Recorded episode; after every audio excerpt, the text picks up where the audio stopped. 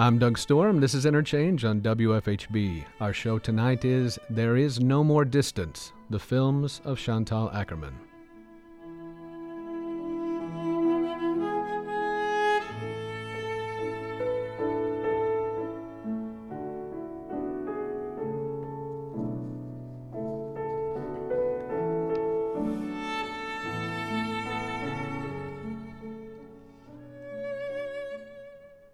Opening music is Little Girl Blue by Sonia Wieder Atherton off of her album of Nina Simone songs.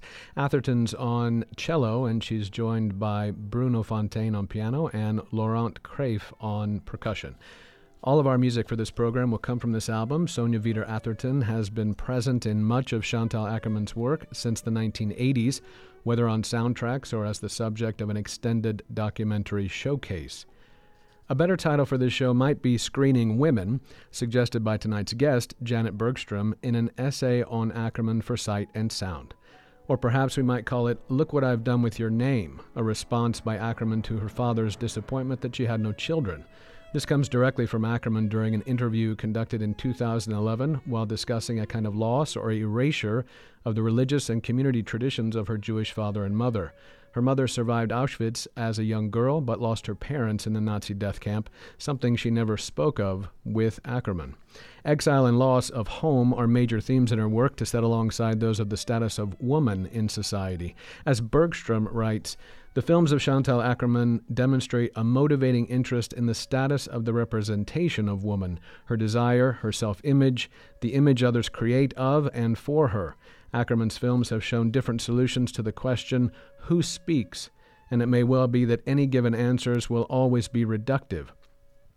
But were the questions about the representational status of women so urgently posed during the 1970s ever resolved? I think not, because I still hear them asked by successive generations of students. When considering how we might try to cover the artistry and influence of someone who worked as much as Akerman for so many years in films and television and art installments, it makes sense not to try to do too much. Instead, we'll take a look at four films, while possibly touching on some others Saute ma ville, Jeanne Dielman, and I'll ask Janet if she minds giving us the whole title later, From the Other Side, and her last film, No Home Movie. When there are over 40 films on the books and much more other work, I know that's going to limit us a little bit. To help with that rather large task, we are joined by Janet Bergstrom. Bergstrom is a professor of cinema and media studies at UCLA who's followed Chantal Akerman's work closely since 1976. She's working on an archivally based study of F.W. Murnau's career and a visual essay for the DVD of Sternberg's The Salvation Hunters. Welcome to Interchange, Janet Bergstrom. Hello, happy to be with you. Thanks for inviting me, Doug. My pleasure. Uh, let's uh, start at the beginning, I suppose, or, or close to the beginning. Uh, nine, uh, I guess the 15 year old Chantal Akerman uh, thought at some point she wanted to maybe be a writer, but then she happens into a movie, th- uh, movie theater and saw a film that would change her life. That's right. And Chantal, who I'm going to call by her first name because I met her on many occasions Chantal told the same story exactly the same way many, many times in interviews and in front of audiences. Uh, she had a dim view of movies. She didn't. She thought they were stupid. Uh, she keeps bringing up the Guns of Navarone as uh, that's what she thought movies were. and um, so she went with some friends to a mall uh, to a movie, any movie, and she remembers for sure that she was 15 because she had to sneak in uh, because this particular movie required that you had to be 16 years old or older. It was a film by Godard, Jean-Luc Godard, uh, and the name of the film is Pierrot le Fou. I'm sorry, but in English it's always called by the French title. And uh, Pierrot is like a um, an affectionate maybe way of referring to somebody called Pierre. Le Fou is a crazy person. Um, but it's a film in which uh, she said, you know, she was asked many times. Okay, so she she went with this bunch of kids into this movie, and then she felt thunderstruck and in describing how she felt afterwards, she felt, I can't even tell you exactly what it was about that movie that made such a big impression on me, except I felt like the film was talking to me. It felt like the film was talking to one person. And that's the kind of sensation, that kind of direct address, uh, but the kind of sensual direct address uh, that was really motivating her um, her whole life. I would say she kept coming back to Godard uh, again and again and different ones of his films um, because actually they all do that. Hmm. So um, that's you know, so she was 15. It was 1965. That movie had just come out in that mall. She went in, she saw it, she came out, but she was still in high school. And then um, she thought about it. She didn't make a film the next day. I mean, she wasn't with people who knew how to do that, and she didn't know how to do that, but she got that experience, and that's what she wanted to do. Um, she tried. She's from Brussels, and um, there's a film school in Brussels. Uh, so she entered that film school. Uh, she managed to get in, even though she wasn't really, you know, she sort of was really good at talking her way into things. she got herself into the film school, but she only stayed for a few months, she tells us, because um, in the first year, students were required to take general kinds of subjects, and she wanted to just make a movie right away. So she walked away from the film school, but being in that environment showed her what people making films look like, you know, what they were doing, um, what a movie camera looked like, what a flatbed looked like, uh, that kind of environment, and she met some people. And uh, then only a few years later, three years later to be specific, she decided, okay, I'm ready. I want to make a film uh, with, you know, no money basically. Uh, so by then she was 18. Not only did she decide she wanted to make a film, she decided she wanted to make a film in 35 millimeter. Okay, today everybody's thinking digital, but real movies, you know, 35 millimeter is an expensive professional film gauge, and you need especially then, you needed a professional camera in order to shoot in 35 millimeter. Um, she borrowed a camera. She borrowed a camera operator. I mean, she talked somebody into helping her who could operate the camera. She plays the only character in the movie herself. She wrote the script. She edited afterwards. And she created this uh, 13 minute film called Saute ma ville, uh, which is, you know, it's hard to translate exactly. It means blow up. Sometimes it's called blow up town. This is another one of those titles they never translate. blow up town. It really means blow up my town, but um, sometimes it's saute, comma ma ville, which would be blow up my town, or it could be blow up my town. You know. yeah. So she's 18 at the time. This is 1968. She's made her own film. The film itself, I think it's necessary to talk a little bit about. It's a mesmerizing film that uh, I think we'll have to talk about how it um, perhaps haunts those of us who watch her movies and then see how uh, life ends as well for her. Um, it's um, uh, a movie about uh, her killing herself. Or I guess yeah, it's about other things. Well, I've given it away. Those of you who haven't seen it, I apologize. That's terrible to do. Uh, it is available on the YouTubes, so you can you could go see it. But you know how it's going to end now. I feel terrible. Well, yeah. No, no, not, well. Um, it's important to. You, you might suspect it's going to end that way as she's taping shut the door and windows and turns on the gas. And if you know what the title means, you might know what it what might be headed that way as well. Well, not necessarily because so could just mean um, jump. No, okay. Mean like wake up. Oh, okay. Well, this is a wake up call, perhaps. it, it, it's not necessarily the word for blowing up. You know. Okay, I wouldn't have known one way or the other, I suppose. But the the movie is her um, basically going into an apartment, a tiny little apartment, and this this also continues throughout her career as well. This kind of confined space of the is this what you'd call the mise en scene? Mise en scène. Mhm. Um, okay, first of all, uh, it's important to stress for anybody who's seen any of her other films that the style of this film is different from all of the other ones. So Chantal Akerman became really known for a kind of um, compositional balance and equilibrium and a kind of certainty of where to put the camera in um, a frame in a way and um, to have a rhythm going on within that frame um, such that it's very clear that the camera is like an observer. Um, she doesn't have shot reverse shot very much uh, and to begin with really not at all this film, on the other hand, is very unstable visually. Even though it was a 35 millimeter camera, somebody must have been holding it. It was heavy at the beginning because um, she goes into her apartment, but before she gets into the confined space that you mentioned, that's very important.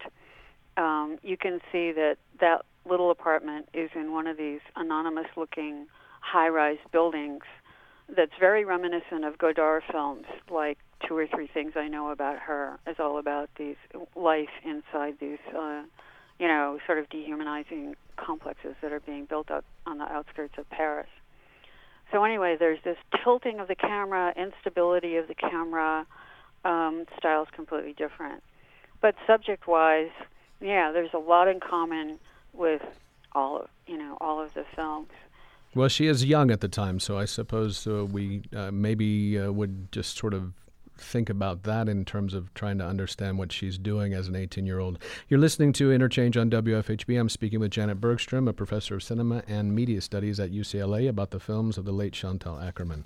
Um, so, uh, Saute ma ville is a um, it's a I suppose it's a film that, as as I've said, and as um, you know. Um, at the end of 65 years and 40 plus films, et cetera, you look back on it, gives we have the advantage of looking back on it as the beginning point that may um, give us a future of the filmmaker herself. The the um, but the let's let's go ahead and skip on then, uh, Janet, to what I suppose everyone calls her masterpiece. Yet seven years later, 1975. Uh, we um, we have what Jay Hoberman in the Village Voice named the 19th greatest film of the 20th century. I'm sure other people would put it in different places, but it's definitely uh, seen as the first masterpiece of the f- feminine in cinema by the New York Times. Is that I mean, is that something that you'd call it? Is I'm not sure what um, a masterpiece of the feminine is. Well, in the feminine. Oh, thank you. Like in the feminine uh, voice, or oh, okay. in the feminine. Okay like as if the feminine were a language. Oh, okay, gotcha. Um, I think I think that that's the sense of it. That's what it was called in Le Monde, actually, in okay. the French newspaper. Front page headlines: First masterpiece in the feminine mm. history of cinema. Le Monde is a very, um, you could say it's sort of like the New York Times, except more left. Mm. And um, at the time, no pictures, uh, a very kind of staid paper and to put that on the front page was a big deal. it got her, you know, instant international recognition, and she had al- already gotten big recognition at the Cannes Film Festival when she showed it. It's over three hours long. It's three hours and 20 minutes. And yeah, it is a masterpiece. And in the feminine is the thing that throws a lot of people um, when they see it. Uh, it's it, it goes by remarkably quickly when you're watching it. It doesn't feel long uh, because it's. Well, I guess I could say, you know, okay, Jeanne Dielman. The full, the full title, by the way, um, is it has this long title that's usually not used, and it's Jeanne Dielman, who's a, a Belgian housewife, uh, widow, um, who lives with her uh, high school aged son in in a very nicely appointed uh, kind of old fashioned style apartment, not one room. It's it's nice, and um, and the title is her address. Her address is 23 Quai de Commerce, and then the zip code in Brussels. Mm-hmm. Quai de Commerce means the street or the the quay, the whatever, of commerce. Um, maybe it does have something to do with commerce. It definitely is another sign that Akerman is in her in Brussels, and you know it's a Belgian film. Um, well, let me talk about this for a few more minutes, but I really want to talk about what happened in between Saute Ma Ville, that's so erratic looking visually, mm-hmm. and Jeanne Dielman, which is so incredibly accomplished at the level of mise en scène, at the level of control of the camera, lighting, color, rhythm within the frame. She has one of the greatest actresses ever in French film history as the lead character. Her name is Delphine Seyrig. Mm-hmm. Um, she w- you might have seen her in Last Year at Marienbad, or The Discreet Charm of the Bourgeoisie, or another Resnais film called Muriel. Um, she was, you know, at the height of her fame when she agreed to make this no-budget movie with an all-woman crew, by the way, uh, that turned out to be a problem. But Akerman was, and Seyrig as well. And this is the age of feminism. This is the age of, you know, women should be working with women to produce something that's going to be woman oriented. Mm-hmm. Um, that turned out to be, you know, and I lived through this period too, so I, I know this really well. I mean, this was a great idea in principle, but it didn't necessarily work out that way. So, in fact, with Jeanne Dielman, it worked out great with Delphine Seyrig and Chantal and her camera woman, Babette Mangolte, who's just fabulous. Hmm, we're going to have to we're, take a break right there. I'm sorry. We'll come, we'll come back to Jeanne Dielman when we uh, come back from the break. You're listening to Interchange on WFHB. Our show tonight is about the films of Chantal Akerman, whose 1975 Jeanne Dielman uh, was called the first masterpiece of in the feminine, thank you, uh, in the feminine in cinema. My guest uh, by telephone, Janet Bergstrom, a professor of cinema and media studies at UCLA, who's followed Akerman's career and written about her work since 1976. Uh, when we come back, more about Jeanne Dielman. The music at the break is Black Swan by Sydney Wieder Atherton from her album in tribute to Nina Simone. Stay with us for more about the films of Chantal Akerman when Interchange returns on WFHB.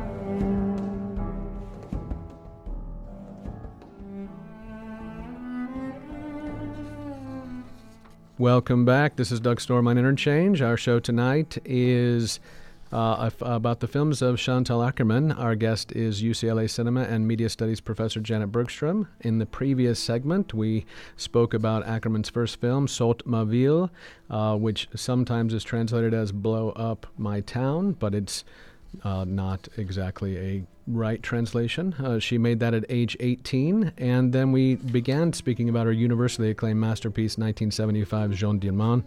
In this segment, um, we're going to uh, go a little deeper into Jeanne Dielman, and I want to ask you, Janet, first before we start. Um, if they're when we're talking about these films, and I know you're you're um, uh, studied them, written about them, thought about them quite a bit, and then in the space of our radio interview here, we can't quite get to everything we want to. But as this is the masterpiece, let's try to stick with it. And I'd like to ask you how we need to talk about it if we're uh, wanting to preserve a viewer's uh, first impression or second or third. I've uh, watched it myself uh, and then watched it uh, a few pieces here and there again. I went back and looked at it, and then I've read many things that said you're going to see and feel and understand more multiple times as you watch it. This is true, I think, of much of art.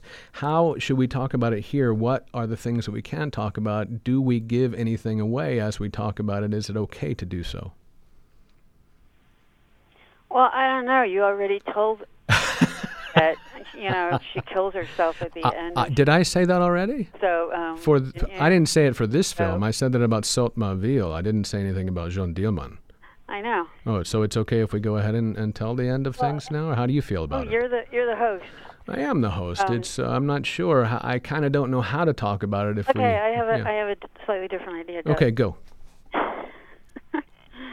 so, um, in order to, you know, so you could say sort of somewhat crassly, Jeanne Dielman. It's three days in the life of a middle class housewife who spends most of her time inside her apartment, uh, has a very, very fixed routine, as in obsessive compulsive, um, but and who uh, receives a male client, excuse me, uh, each afternoon who pays her when she leaves uh, they exit into her bedroom uh, for a bit, and so we realize that um, she is engaged in prostitution each day, but that doesn't really interfere with the rest of her routine cooking in particular.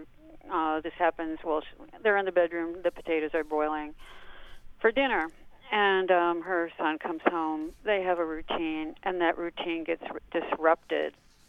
The disruption happens day client with client two, day two, and um, leads toward a kind of um, more and more elliptical presentation of her day that's unbelievably well controlled, the sense of rhythm and all of that. Uh, so we see somewhat different things. Everything is sort of collapsed because it's as if we already know what she does every single day even though we've only seen really one day of that.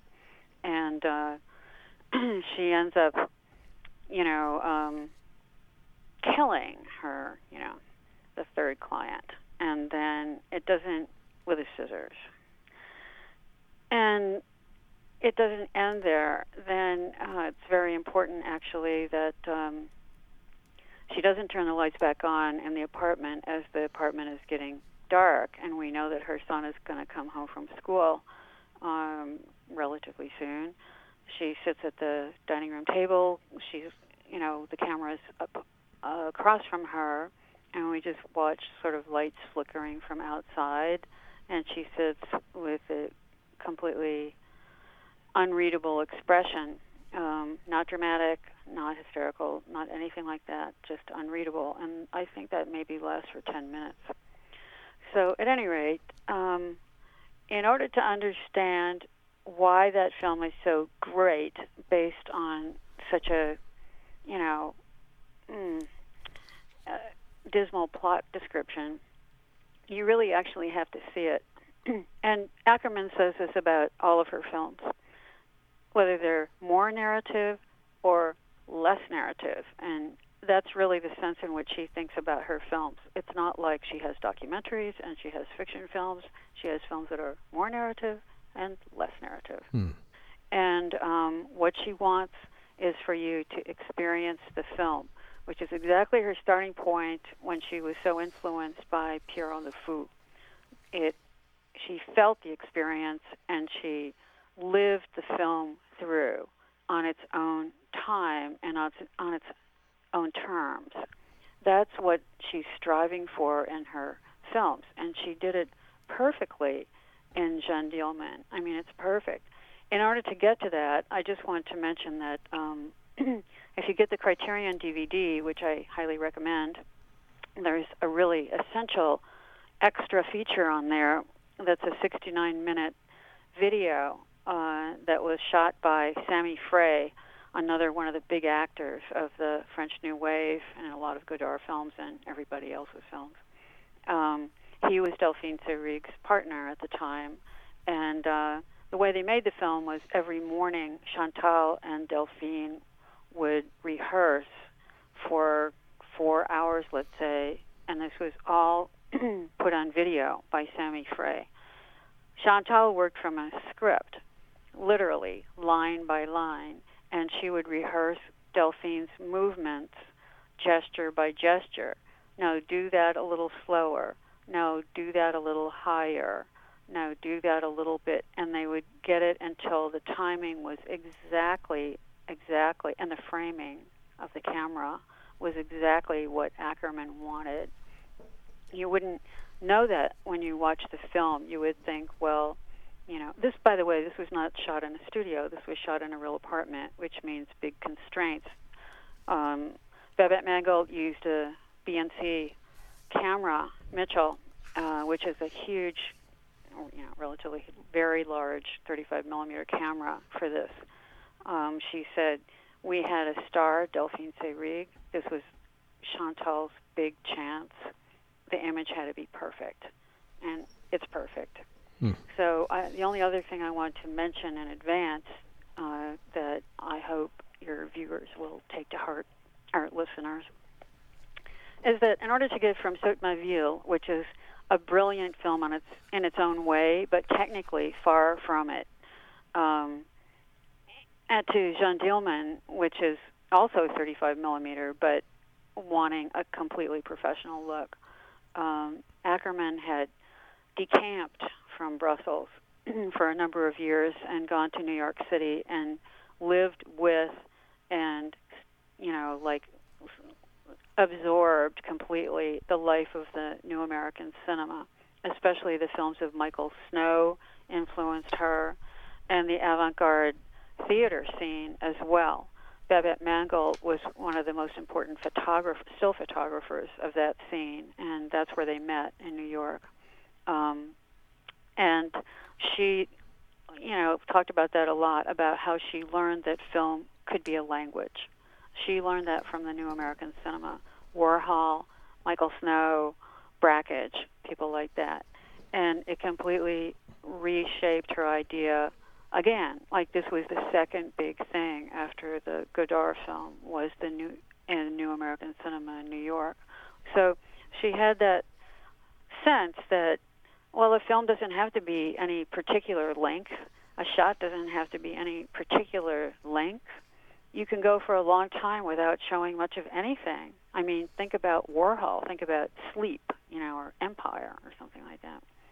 So those were things that she managed to, I mean, she really brought together two completely different traditions. And Jeanne Dielman, you know, like wonderfully, she brought the new American cinema together with the French New Wave or kind of new narrative cinema in France.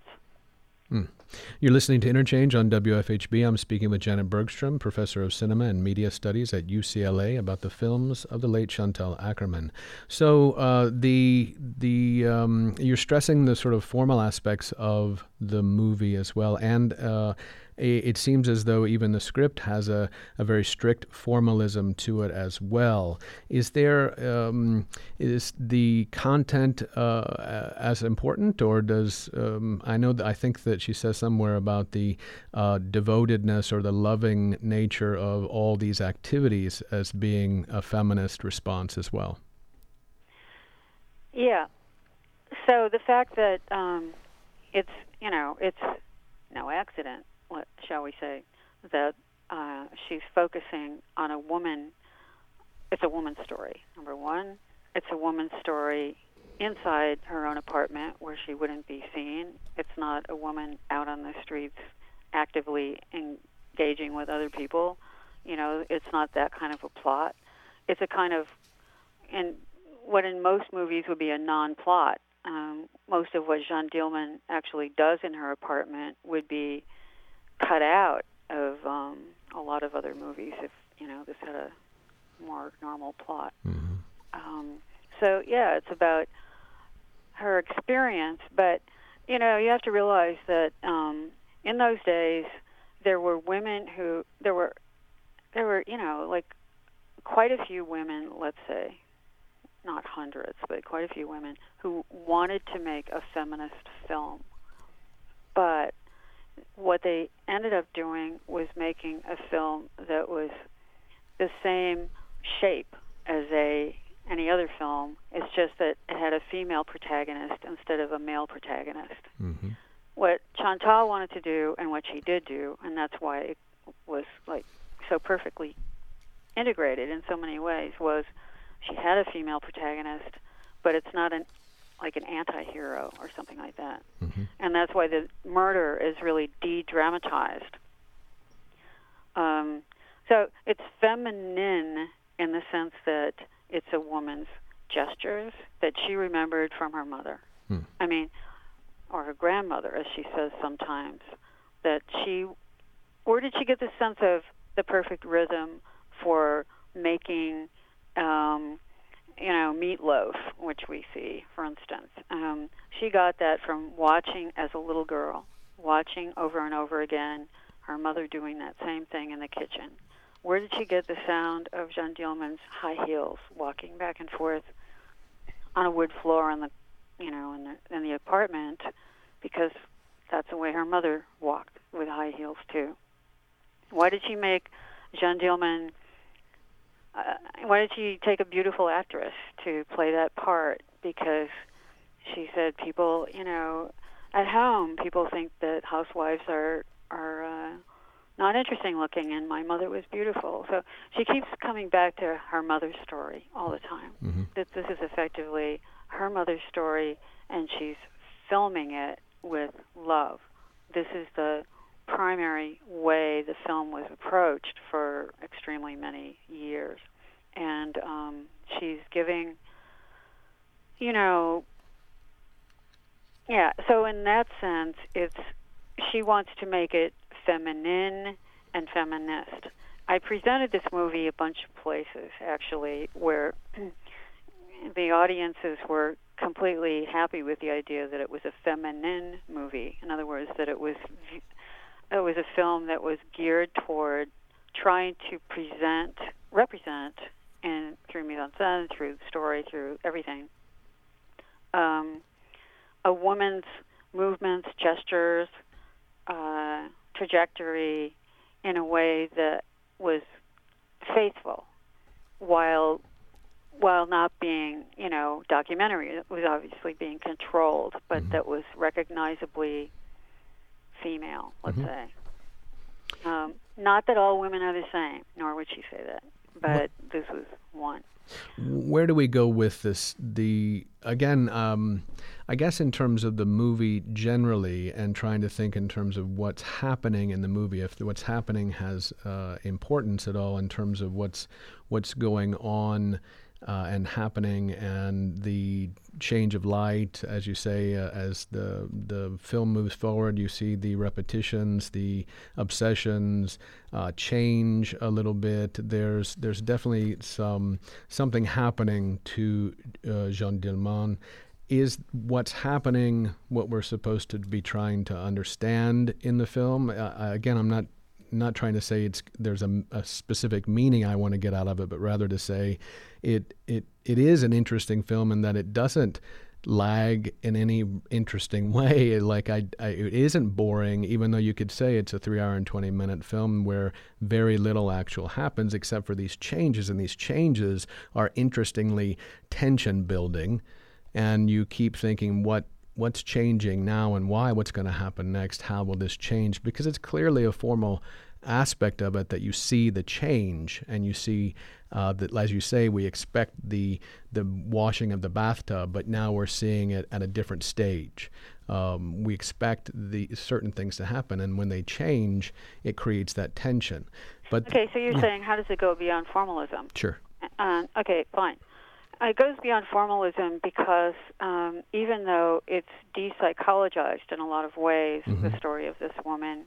Uh, on the other hand, these the control of these movements and the ellipses, like what's left out, is completely geared to her inner state, and we don't know what her inner state is. Um, this is not a movie, and this is typical of Akerman's work, I would say. This is not a movie. This is not a bottom line movie. This is not a movie where you're going to know at any particular point what something means. Mm-hmm. Even the fact that she has prostitution in her life. There's no, it's just a fact. It's not good, bad. It's not, um, you know. Mm-hmm. Um, and so, like, but, but, but, I disagree, you know, with this idea that nothing happens, mm-hmm. um, which, you know, some people say, because I think that uh, things are happening constantly, mm-hmm.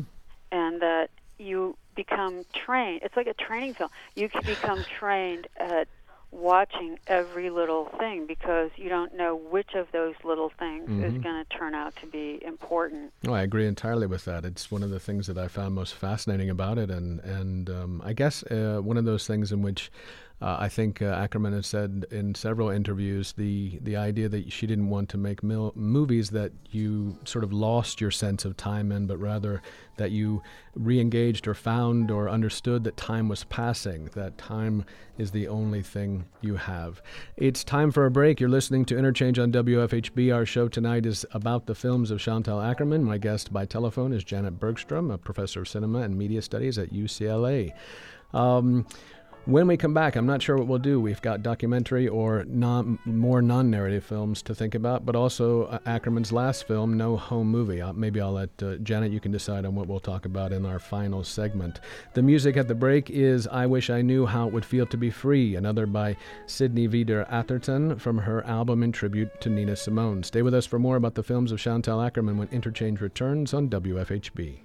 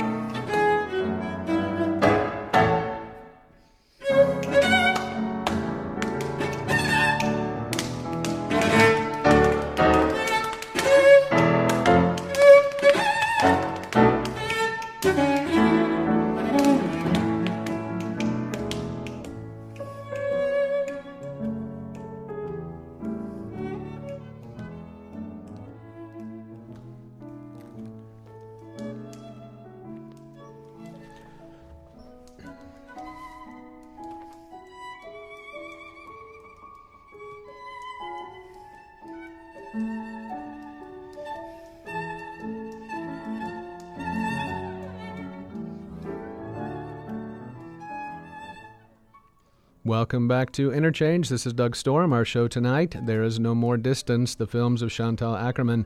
Our guest is UCLA Cinema and Media Studies professor Janet Bergstrom. She joins us by phone. Uh, in our last segment, we stuck with Jeanne Dielman, which is um, uh, Chantal Akerman's 1975 masterpiece uh, that um, I guess is universally uh, hailed as a masterpiece. I think, uh, Janet, you may have mentioned to me that uh, in, a, in, an earlier telephone call that it was kind of a Citizen Kane moment for her, that she would have a, a lot to sort of work against in the future of her career. So 75 all the way now to 2015 her last movie no home uh, no home movie so we have a lot in there that we're going to skip over is there uh, any particular place you want to go? Do you want to skip into No Home Movie? Or we have, of course, uh, some of the non narrative films or more documentary ish, like From the Other Side, which is about the U.S. Mexico border. Um, you choose, uh, Janet. Which would you I like think, to do? I think we should uh, talk about From the Other Side. Uh, it's one of her best documentaries, okay. and it's extremely topical today, of course, because uh, the other side is um, Mexico, mm-hmm. and this side is the U.S. And it's all about a wall uh, that already had gone up, and um, surveillance along that wall, um, surveillance footage that was actually, uh, you know, uh, could be licensed, um, and some interviews with people on both sides. Um, Akerman made a number of documentaries. These were all commissioned films, but this is one of the ones that uh, she liked the best, and and I think is one of her best films. Period. Um, hmm. It's very moving. It's very, you know, it has the same. You would not be surprised moving from Jeanne Dielman to From the Other Side in 2002 in terms of framing, camera style, sensibility around color, the idea of giving people their own time to speak, to give them the kind of space that they wanted to tell a story. Even though in Jeanne Dielman she doesn't tell a story in words, it's more like the story is internalized and we're trying to figure out what it is. Mm-hmm. But in From the Other Side, she interviews a number of people who talk about their own experiences or their family. It's a very much a family movie and about um, either somebody from their family trying to cross over uh, and having been killed in the process, or having been dispossessed by uh, people preying on them, on all the people trying to get away from poverty. Mm-hmm. Um, we can see the conditions that they're living under, which is, you know, they're trying to find a better life and trying to maybe send money back to their to their family. Hmm. Um, Do you know who commissioned the film? Um, um, um, yeah. I'm looking at the credits right now. Mm-hmm. A whole bunch of people. Okay. TV Australia, Hmm.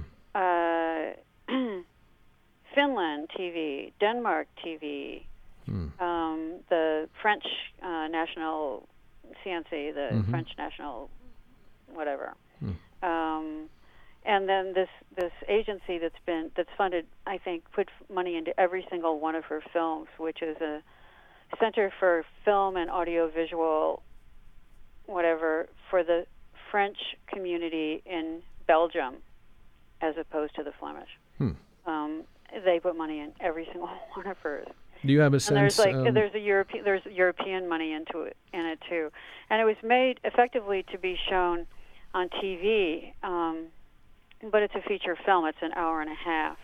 One of the things I want to mention about this film is that um, there are certain set pieces that are just wonderful. Uh, for instance, there's one that takes place in a, um, a you know, like it looks like a little Mexican restaurant, and there are people sit, seated at a table, maybe 15 or 12 people seated at the table, and um, somebody one one of the guys among them, uh, at one point, he's I think he's asked on camera, um, but he reads a statement and the, that he's written out. He reads it, you know, like from a paper, Mm-hmm. and the statement describes their situation and what they're trying to do.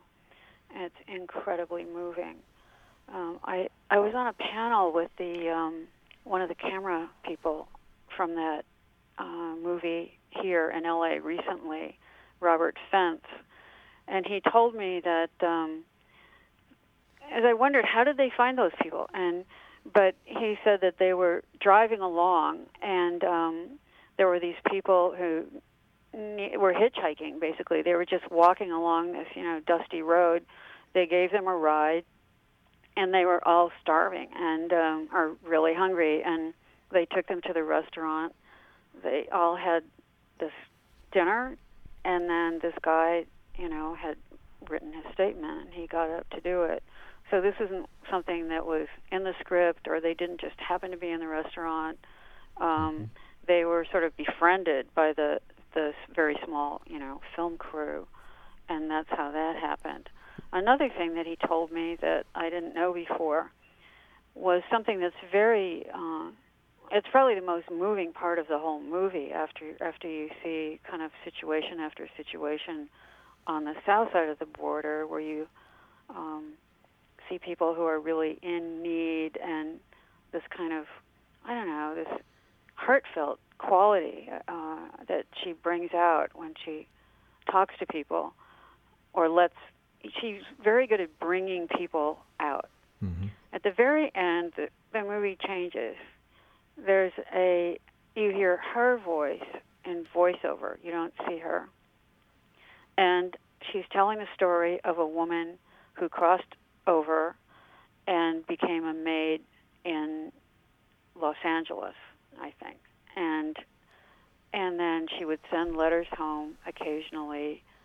And then after a while the letters just stopped coming. And nobody could locate her. And so in the voiceover it's somebody who's going to look for her. But it's like a lost story you know of someone who's who's loved. And this just comes through in every single one of the stories. These Mhm. people are loved and lost or loved and don't know how to get someplace where they can have a, a decent life and Right. are oh, you know pro- the interviews on the U.S. side of the border are pretty horrific because they're right in that area where the wall was even in 2002 and um, uh, you see the surveillance footage you see people being tracked you see a road sign like a warning sign uh, that you could I'm from Wisconsin you know you could see that in Wisconsin like watch out a deer could be crossing you know the road well here the icons are uh, like a man and a woman with children Mm-hmm. uh, could be crossing the road and danger because of these people Right. So and you know people protecting their property with guns and saying you know I have a right to shoot anybody on my property that kind of thing Right. You're listening to Interchange on WFHB. I'm speaking with Janet Bergstrom, professor of cinema and media studies at UCLA, about the films of Chantal Akerman. Uh, we're speaking of her documentary from the other side right now. Uh, yeah, that that was. Um, you know, you do tra- you sort of go from the interviews with uh, people who, as you say, are trying to find a way to improve themselves, their lives in a sense, but improve their towns even, improve their their villages. Uh, the one in particular, I guess it starts out with the uh, a, a, a man and his son are, are wanting to change their circumstances in their town, and they, they try hard in their town to change the circumstances, and then feel that they have to go uh, to the United States to make a real difference and and get uh, get lost along the way. And it's as you say, uh, she asks the question uh, and just waits and and lets the emotion, let the people tell their story, and it, it sort of unfolds in that way. It's wonderfully juxtaposed, I suppose, with the scene of the downed was it the downed uh, immigration officer or a border patrol police or something like that, where they're they're um, uh, having a funeral memorial service for that person, and then you see all the police and border patrols stacked, you know, lined up in, in military dress, and um, the guy speaking uh, invokes you know, the words from the Bible, invokes God, and and that this is a border war, uh, and this is you know after you've seen people you know basically just needing something to eat. Right. It's uh, it's. Yeah, and the only other thing I wanted to mention about that last section that's different is that uh, what I was told by Robert Fenz was that it wasn't planned from the beginning, mm. and she was uncertain whether or not to include it. When you see the film, I think you think it, it couldn't have not been there. You know, it's such it's so important, and bringing her personal view and her, you know, this kind of first person you know, other people make first what you could call first person cinema, but she has a particular way of doing it, and that really does it in this particular movie. Mm-hmm. It's really beautiful. Well, she's talking at one point to a sheriff, um, Larry Deaver, I think is his name, and about failed policies and uh, failed immigration policies and and and um, how they've failed in a particular way. And, and at one point, you can just hear her off camera say the the woman, uh, you know, uh, immigration secretary or what or whatnot. She says, well, she, you know, she hasn't never been starving before. That's why she thought the policy would be worth worth you know implementing. And and the sheriff's like, yes, you've you've hit it right on the nail, you know nail on the head with that. Um, is this is this a uh, a kind of movie that you know she she makes she makes her kinds of movie out of these particular kinds of situations. I know this. Um, this is a, f- a four pack of films that I have. It's Icarus Films, I think, put it out. These uh, these films are documentaries, I suppose, or movies that are kind of travel oriented as well. Um, from the east in 1993, south in 1999, and down there in 2006. They go from Eastern Europe, Soviet Union, to uh, the south, where she just kind of happened to be in in Texas. She was going to do a film apparently uh, about the American South and discovered, or I guess it was around the time when James Byrd Jr. was murdered in Jasper, Texas, and she she goes there and and films that situation as well. And down there is a film about Israel. Yeah, she retraces the. Uh, uh, there's a long shot or a traveling shot where she retraces the road that his body was where his body was dragged, dragged from a car, mm-hmm. from behind a car along that road. Um, those films were not made to be, you know, a trilogy or mm-hmm. whatever, um, and they're being packaged that way.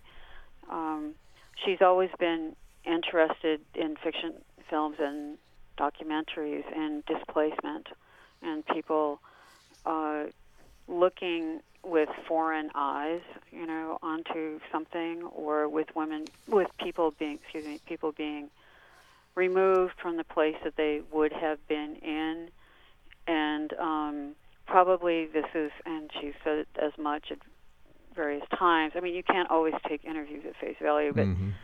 you know that her parents were displaced Jews because they were um, they were Jewish at the wrong time in Poland, uh, and you know, her mother was in a concentration camp, but she managed to survive that.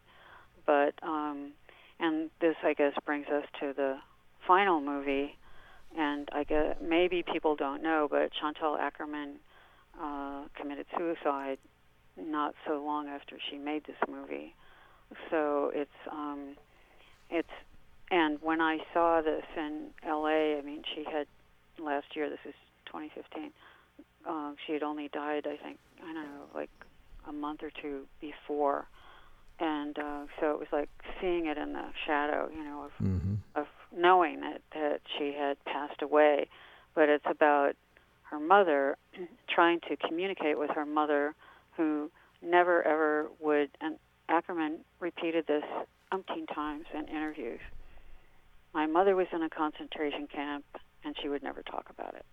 You know, and you have the, or one has the impression that she's always speaking, remembering that pain as a child of her mother refusing to speak or not being able to speak about the thing that was the most important thing in her life, and that the child couldn't ask, um, and nobody else could ask either. I mean, it, because it was obviously so painful. Mm-hmm. So um, in this movie, though, I mean, she had come a long way. Akerman had in terms of representing her mother indirectly in various ways, and then finally there was a, a really important installation.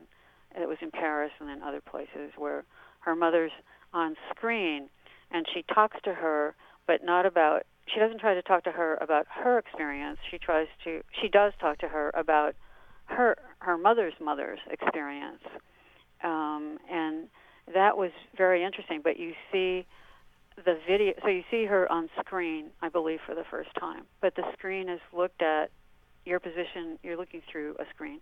Mm-hmm. It's like you're looking through a translucent curtain to see the video screen where um, her mother is speaking. Yeah. Mm-hmm. So it's a kind of at a remove. Like she can't get at the direct experience. This is the concept here. Right. Well, there's an interesting thing, and I, I stole it for the title of the show, but uh, where her mother is uh, FaceTiming or Skyping with someone in Brussels, and she, the mother at, at one point says, There's no more distance. You're in Brussels, and I'm in Oklahoma, and there is no distance. And it, it's, it seemed too perfect, really, not to, to pick it up. Um, there's distance throughout, though. I mean, this is a Yeah, big, but there that's her that's her mother saying Right. that. Yes, I understand. Akerman wouldn't have said that because um, you can just hear the frustration growing in No Home Movie, which I highly recommend. Um, it's another one of those movies where people people might say, "Oh, nothing happens," but there's there are things happening throughout, and but Akerman is really trying to engage her mother and to go beyond the um, things that she's been hearing all her life, like everything's fine and Mm-hmm. How's the how's your sister how are the grandchildren like that uh, to a- ask her more about people she knew and what happened to them and so on and her mother just doesn't acknowledge those questions at all Mm. uh, so there's ultimate distance but you know it's it's very thought provoking and Mhm. then and then her mother died not that long after and then Chantal you know took her own life not that long after her mother died. So you know it's a the whole thing is a really sad story uh, about and from I've written about this in terms of um, children of survi- children of survivors of the Holocaust. There's a syndrome of children of survivors uh, that Akerman was very familiar with and she met lots of other ones where um, they they felt bereft and they felt both ultimate love and ultimate a kind of splitting where they felt both love and aggression toward that same person because um, they never were allowed to they they were almost ignored uh, because that person's whole life in a way was wrapped up in uh, that traumatic past. Right. I gotta cut you off. I'm sorry, uh, Janet. Oh, that's all the no. time. that's all. That's all the time we have. If you want to know more about what Janet's talking about, she's got an essay in the book "Endless Night" that she edited. "Endless Night: Cinema and Psychoanalysis: Parallel Histories." It's a great essay in there called "Splitting." Uh, that's all the time we have. Thanks to Janet Bergstrom for speaking with us by telephone from uh, uh, Sou- Southern California about the films of Chantal Akerman. Thanks, Janet. You're most welcome. Thanks for inviting me. We'll close with the final song off of Little Girl Blue from Nina Simone by frequent Akerman collaborator cellist Sonia Wieder Atherton. This one is Return Home. Next time on Interchange, the things that speak our lives. I'm joined in the studio by Jon Kay to discuss his most recent book, Folk, Art, and Aging. His book makes the strong point that growing old doesn't have to be seen as an eventual fail- failure, but rather as an important developmental stage of creativity. Meaningful memory project meaningful memory project oh for heaven's sakes meaningful memory projects serve as a lens for focusing on remaking and sharing the long ago. The things that speak our lives. Next time on interchange tuesdays at 6 p.m on wfhb i'm doug storm. Thanks for listening. I produce interchange. Rob schoon is assistant producer and jennifer brooks is our board engineer. Joe crawford is executive producer. Stay tuned for the jazz menagerie coming up next right here on your community radio station wfhb